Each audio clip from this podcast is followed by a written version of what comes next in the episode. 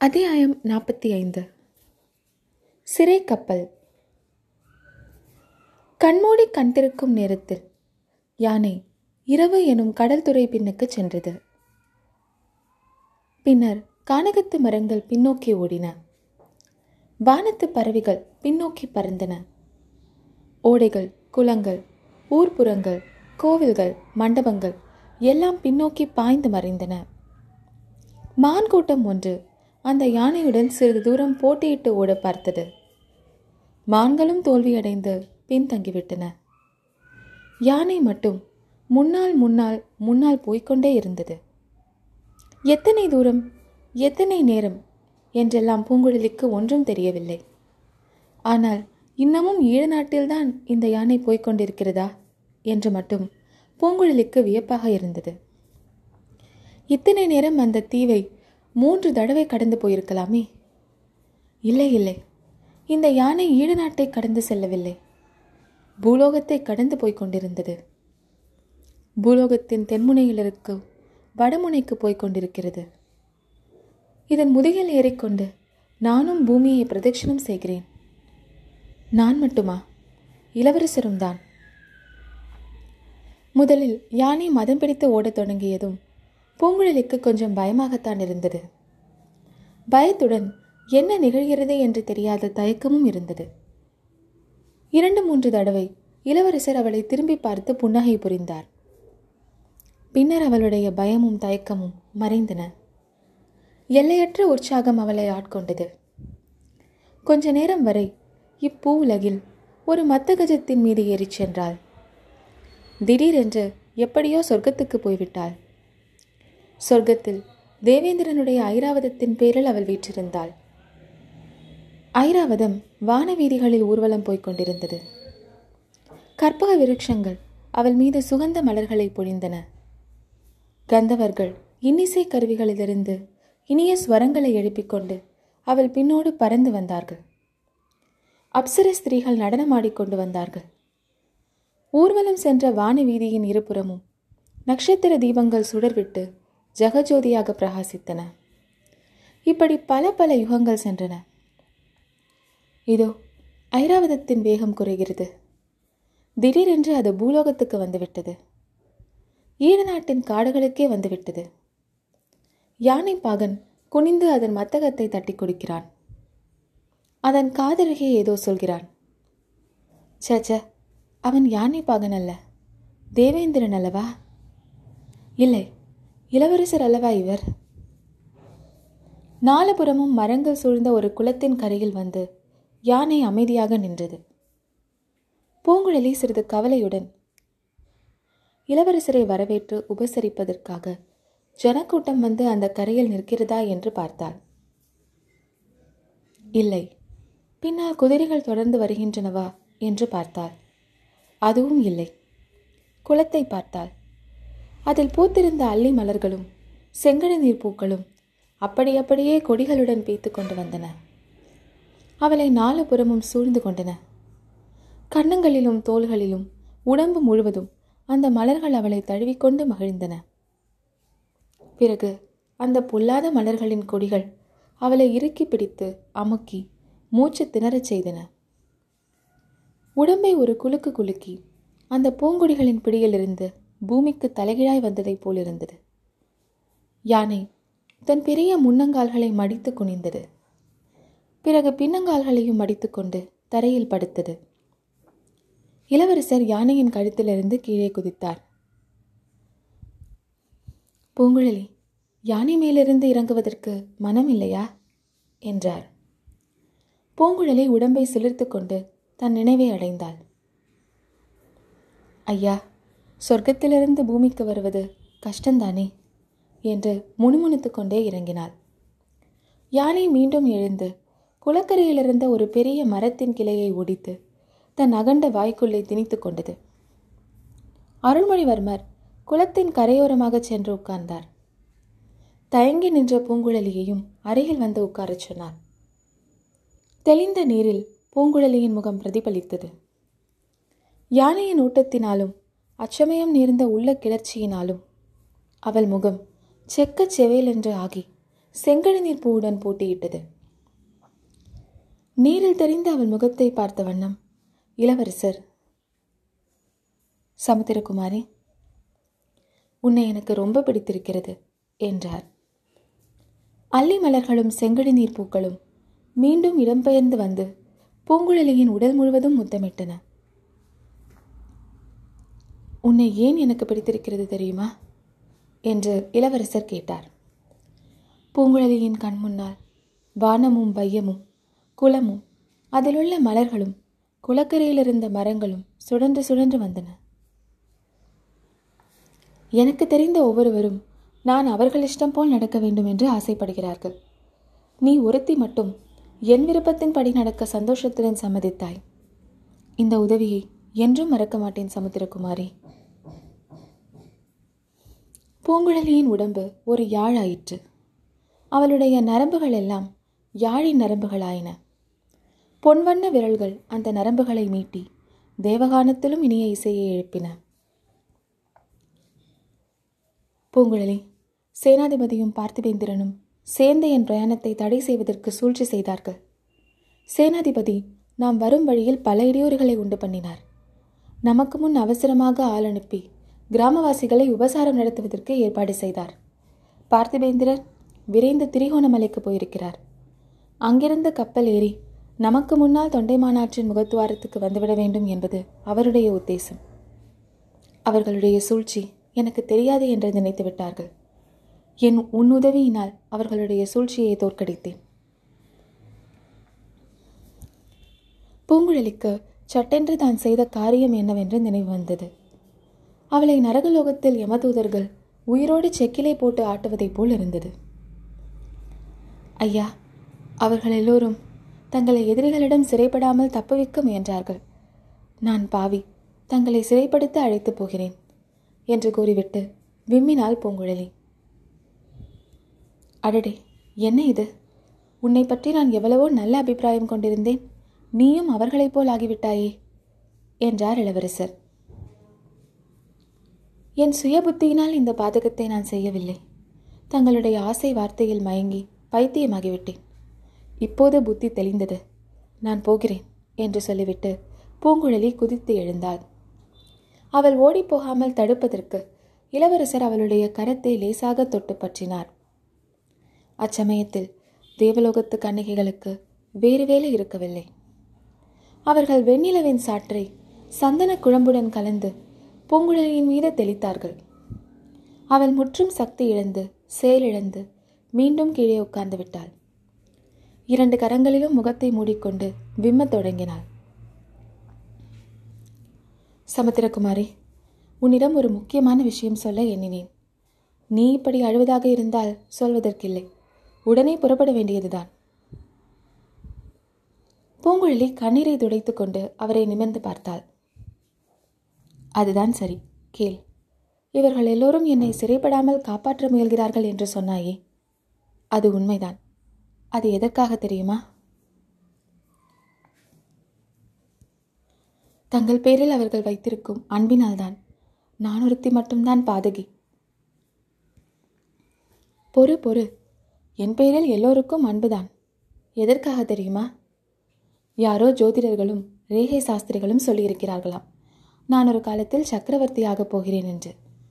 ஆகையால் ஒவ்வொருவரும் என்னை சிம்மாசனத்தில் தூக்கி வைத்து என் தலையில் ஒரு கிரீடத்தையும் சுமத்திவிட பார்க்கிறார்கள். பேராசை பிடித்தவர்கள்.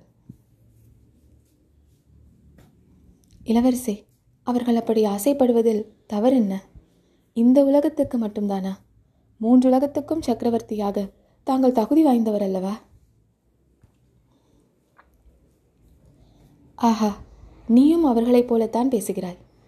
பெண்ணே இந்த உலகில் அரண்மனையைப் போன்ற சிறைக்கூடம் வேறில்லை.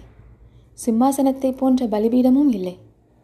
கிரீடம் அணிவதைப் போன்ற தண்டனை வேறு கிடையவே கிடையாது. இதையெல்லாம் மற்றவர்களிடம் சொன்னால் ஒப்புக்கொள்ள மாட்டார்கள். நீயாவது ஒப்புக்கொள்வாய் என்று நினைத்தேன். பூங்குழலியின் கண்ணிமைகள் பட்டுப்பூச்சியின் சிறகுகளைப் போல் அடித்து கொண்டன. அவள் ஆர்வம் ததும்பிய அகன்ற கண்களினால் அரசிலங்குமாரரை நோக்கினாள். சமுத்திரகுமாரி உண்மையாகச் சொல். உன்னை வாழ்நாளெல்லாம் ஒரு சிம்மாசனத்தில் உட்கார்ந்திருக்கும்படி சொன்னால் உட்கார்ந்திருப்பாயா? என்று இளவரசர் கேட்டார். பூங்குழலி சிறிது நேரம் யோசனை செய்தாள். பின்னர் மாட்டேன் என்று தெளிவாகச் சொன்னாள். பார்த்தாயா? பின் ஏன் என்னை மட்டும் அந்த தண்டனைக்கு உள்ளாக்க விரும்புகிறாய். தாங்கள் ராஜகுலத்தில் பிறந்தவர் அல்லவா? ராஜகுலத்தில் பிறந்ததினால் என்ன? நல்ல வேலையாக கடவுள் என்னை இந்த தண்டனைக்கு உள்ளாக்க விரும்பவில்லை. ராஜ்யம் ஆள்வதற்கு என் மூத்த சகோதரர் இருக்கிறார். என் பெரிய பாட்டனாரின் மகன் ஒருவரும் இருக்கிறார். அவரும் ராஜ்யமால ஆசைப்படுகிறார். ஆஹா! அது தங்கள் காதுக்கும் எட்டுவிட்டதா? என்றாள் பூங்குழலி. நல்ல கதை. எனக்கு தெரியாது என்று நினைத்தாயா என்ன? ஆகையால் தஞ்சாவூர் சிம்மாசனம் அதன் பேரில் உட்காருவதற்கு ஆள் இல்லை ஆள் இல்லாமல் தவிக்கப் போவதில்லை.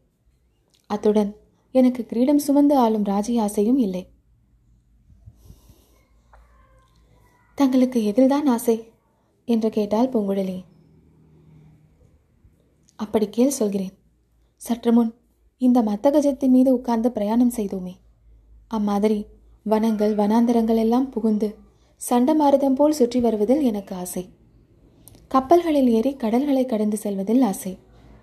உயரமான மலைகளின் உச்சி சிகரங்களின் மேல் ஏறுவதில் ஆசை. கடல்களுக்கு அப்பால் இந்த இலங்கையைப் போல் எத்தனையோ இலங்கைகளும் பரதகண்டத்தைப் போல் எத்தனையோ பெரிய பெரிய கண்டங்களும் உண்டு என்று கேள்விப்பட்டிருக்கிறேன். அங்கேயெல்லாம் போய் அந்தந்த நாடுகளில் உள்ள அதிசயங்களை பார்க்க வேண்டும் என்று ஆசை. இளவரசர் கூறும் மொழிகளை அப்படியே விழுங்குபவள் போல் பூங்குழலி வாயை திறந்து கேட்டுக்கொண்டிருந்தாள் ஆர்வம் கட்டுக்கடங்காமல் போகவே ஐயா அங்கேயெல்லாம் போகும்போது என்னையும் அழைத்து போவீர்களா? என்று கேட்டாள்.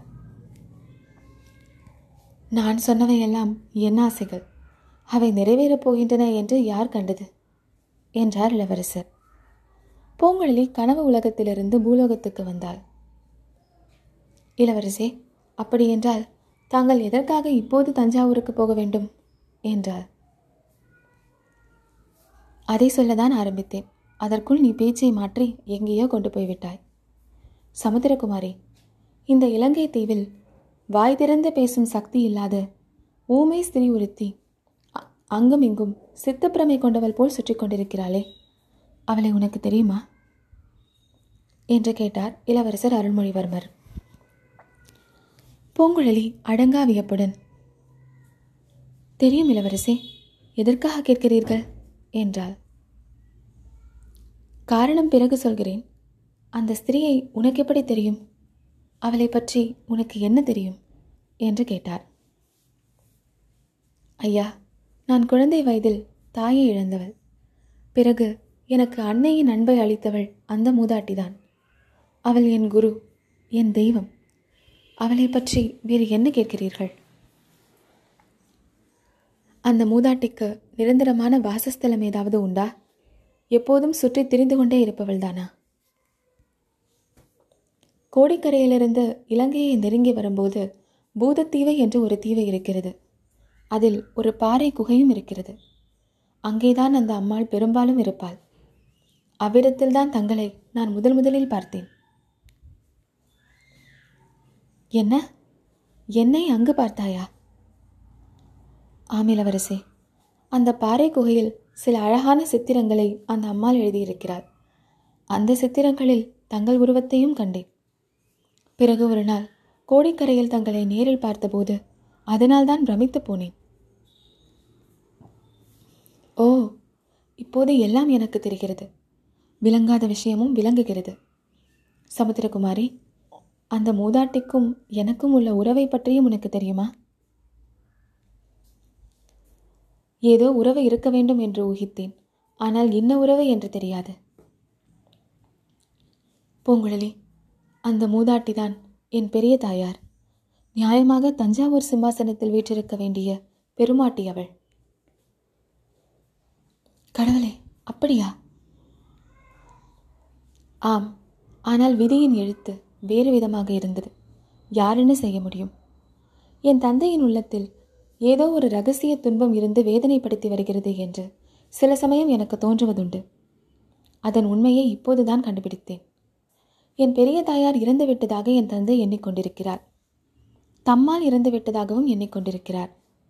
அவள் இறக்கவில்லை உயிரோடு இருக்கிறாள் என்பதை அவருக்கு நான் தான் போய் சொல்ல வேண்டும்.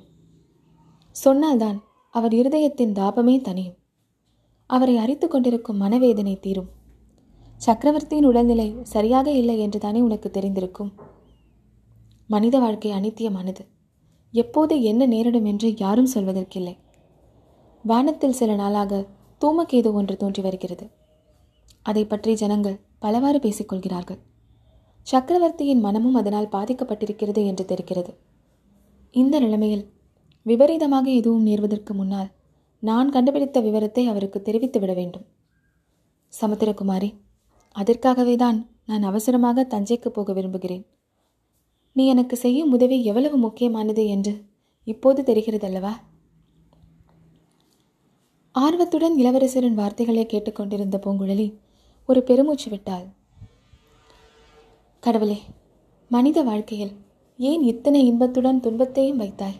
என்று முணுமுணுத்தாள். பிறகு இளவரசரை பார்த்து ஐயா இந்த பேதையினால் தங்களுக்கு ஏதாவது உதவி ஏற்பட்டால் அது என் பூர்வ ஜென்ம பாக்கியம். ஆனால் இதற்கு என் உதவி ஏன்? சேனாதிபதி முதலியவர்களிடம் சொல்லியிருந்தால் அவர்கள் தங்களை தஞ்சைக்கு அனுப்பியிருக்க மாட்டார்களா? என்றாள். இல்லை அவர்கள் யாரிடமும் சொல்ல நான் விரும்பவில்லை. என்னை எப்படியாவது சிம்மாசனம் ஏற்றுவதில் முனைந்திருக்கும் அவர்களுக்கு இது ஒன்றும் முக்கியமாக தோன்றாது. அது மட்டுமல்லாமல் என் தந்தையின் அந்தரங்கத்தை அவர்களிடமெல்லாம் சொல்வதற்கு நான் இஷ்டப்படவும் இல்லை. சொன்னால் அவர்கள் புரிந்து கொண்டிருக்கவும் மாட்டார்கள். உன்னிடம் இன்னொரு உதவியும் கோருகிறேன் சமுத்திரகுமாரி. அதற்காகவே முக்கியமாக இந்த யானையை நிறுத்தினேன். எனக்கு சக்கரவர்த்தி பட்டமும் சாம்ராஜ்ய சிம்மாசனமும் அளித்த ஜோசியர்கள் என் வாழ்க்கையில் பல அபாயங்கள் பல கண்டங்கள் ஏற்படும் என்றும் சொல்லியிருக்கிறார்கள்.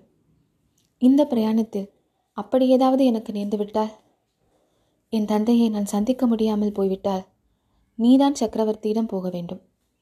எப்படியாவது அவரை சந்தித்து என் பெரியம்மை உயிரோடு இருக்கிறாள் என்பதை அவரிடம் சொல்ல வேண்டும். அவர் இஷ்டப்பட்டால் அந்த மூதாட்டியை அவரிடம் அழைத்து போக வேண்டும். செய்வாயா பூங்குழலி? தங்களுக்கு ஒரு கண்டமும் நேராது இளவரசே. அபாயம் தங்களிடம் நெருங்க பயந்து ஓடும். கட்டாயம் பத்திரமாக தஞ்சாவூர் போய் சேர்வீர்கள். ஒருவேளை எனக்கு ஏதாவது நேர்ந்து விட்டால் நான் கோரியபடி செய்வாய் அல்லவா? கட்டாயம் செய்கிறேன் இளவரசே.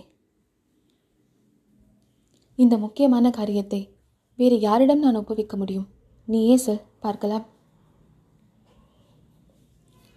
என்னிடம் ஒப்புவிக்க வேண்டிய காரியத்தை ஒப்புவித்தாகிவிட்டது. இத்துடன் என் உபயோகம் தீர்ந்துவிட்டதா? நான் விடைபெற்றுக் கொள்ளலாமா? என்றாள் பூங்குழலி.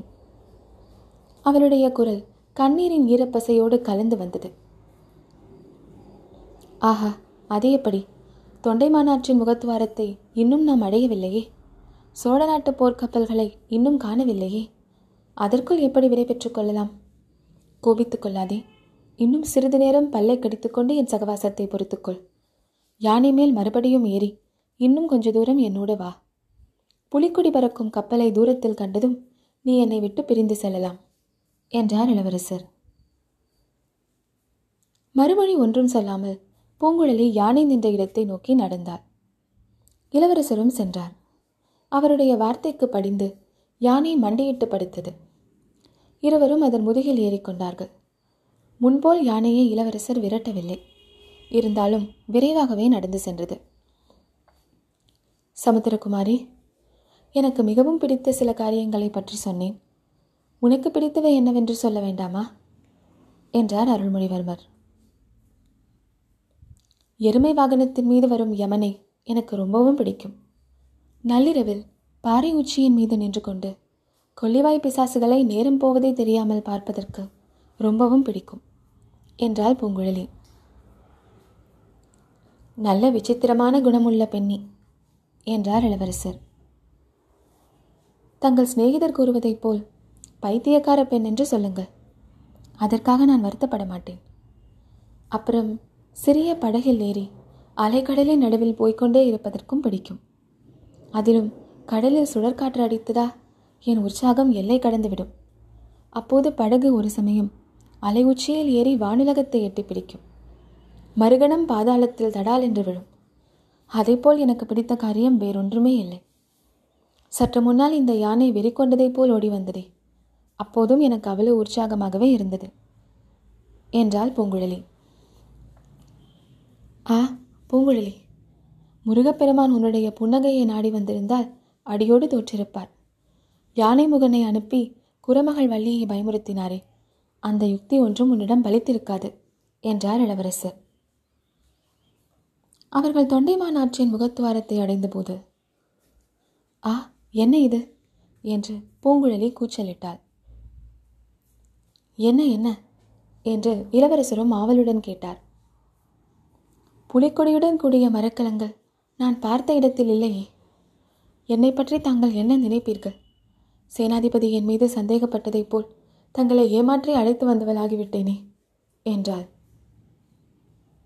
அப்படி நான் ஒரு நாளும் நினைக்க மாட்டேன். நீ போய் சொல்லி என்னை வஞ்சித்து அழைத்து வர எந்தவித முகாந்திரமும் இல்லையே பூங்குழலி. ஏன் இல்லை இளவரசே? காதல் காரணமாக இருக்கலாம் அல்லவா? உலகமெல்லாம் அழகில் மன்மதனையும் வீர பராக்கிரமத்தில் அர்ஜுனனையும் நிகர்த்தவர் என்று போற்றும் பொன்னியின் செல்வர் மீது மோகம் கொண்டு ஒரு பேதை பெண்ணை மாதிரி செய்திருக்கலாம் அல்லவா? பெண்ணே சேனாதிபதி இங்கே இச்சமயம் இருந்திருந்தால் ஒருவேளை அப்படி சந்தேகப்பட்டிருக்கலாம். ஆனால் உன் மனதிலும் என் மனதிலும். அத்தகைய பைத்தியக்கார எண்ணங்களுக்கு இடமில்லை.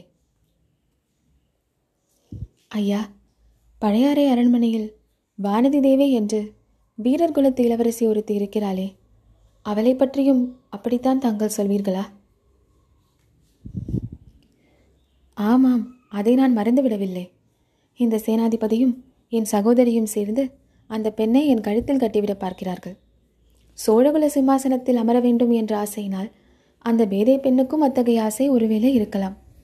அதற்கு நான் பொறுப்பல்ல பூங்குழலி. அது போகட்டும் நீ பார்த்தபோது கப்பல்கள் எங்கே இருந்தன?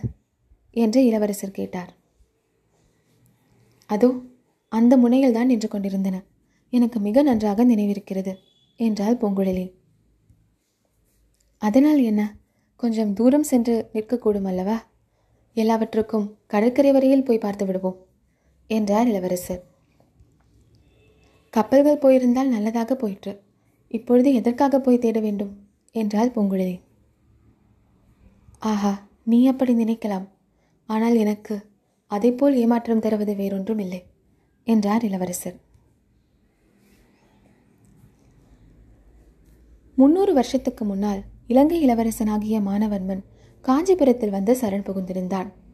அவனுக்கு ராஜ்யத்தை மீட்டுத் தருவதற்காக மாமல்ல சக்கரவர்த்தி ஒரு பெரும் படையை அனுப்பினார். அவர் அனுப்பிய படைகள் அந்த பிரதேசத்தில் தான் வந்து இறங்கின. அந்த சமயம் தொண்டைமான் ஆறு உள்ள இடத்தில் ஒரு சிறிய ஓடைதான் இருந்தது. கப்பல்கள் வந்து நிற்பதற்கும் படைகள் இறங்குவதற்கும் சௌகரியமாக அந்த ஓடையை வெட்டி ஆழமாகவும் பெரிதாகவும் ஆக்கினார்கள். பிறகு அந்த ஓடை தொண்டைமான் ஆறு என்று பெயர் பெற்றது. முகத்துவாரத்தின் அருகில் அந்த நதி வளைந்து வளைந்து சென்றது. இருபுறமும் மரங்கள் அடர்ந்திருந்தன இதனால் கடலிலிருந்து பார்ப்போருக்கு வச தெரியாதபடி கப்பல்கள் நிற்பதற்கு வசதியாக இருந்தது. அவ்வாறு பூமிக்குள் ஆறு புகுந்து தண்ணீர் நிறைய தேங்கியிருந்த இடம் ஒன்றில்தான் இளவரசரை சிறைபிடிக்க வந்த மரக்கலங்களை பூங்குழலி பார்த்திருந்தாள். முதலில் பார்த்த இடத்தில் அந்த மரக்கலங்கள் இப்போது காணப்படவில்லை. அதாவது பாய்மரங்கள் கொடிகள் முதலியவை தென்படவில்லை. அந்த இடத்தை மேலும் நெருங்கி பார்த்தபோது ஒரு அதிசயமான காட்சி புலப்பட்டது. கப்பல் ஒன்று வெள்ளத்தை விட்டு அதிக தூரம் பூமிக்குள்ளே சென்று சேற்றில் புதைந்து போயிருந்தது. அதன் பாய்மரங்கள் கொடிகள் முதலியவை ஒடிந்தும் சிதைந்தும் கிடந்தன. அதில் மனிதர்கள் யாரும் இருப்பதாக தெரியவில்லை. இரண்டு நாளைக்கு முன்னால் அவள் பார்த்த கப்பல்களில் அதுவும் ஒன்று என்பது பூங்குழலிக்கு நன்கு தெரிந்தது. இளவரசரை சிறைப்பிடித்துக் கொண்டு போவதற்கென்று வந்த கப்பல்களில் ஒன்று. அதுவே சேற்றில் சிறைப்பட்டு கிடப்பதைக் கண்டு பூங்குழலி ஆச்சரிய கடலில் மூழ்கினாள்.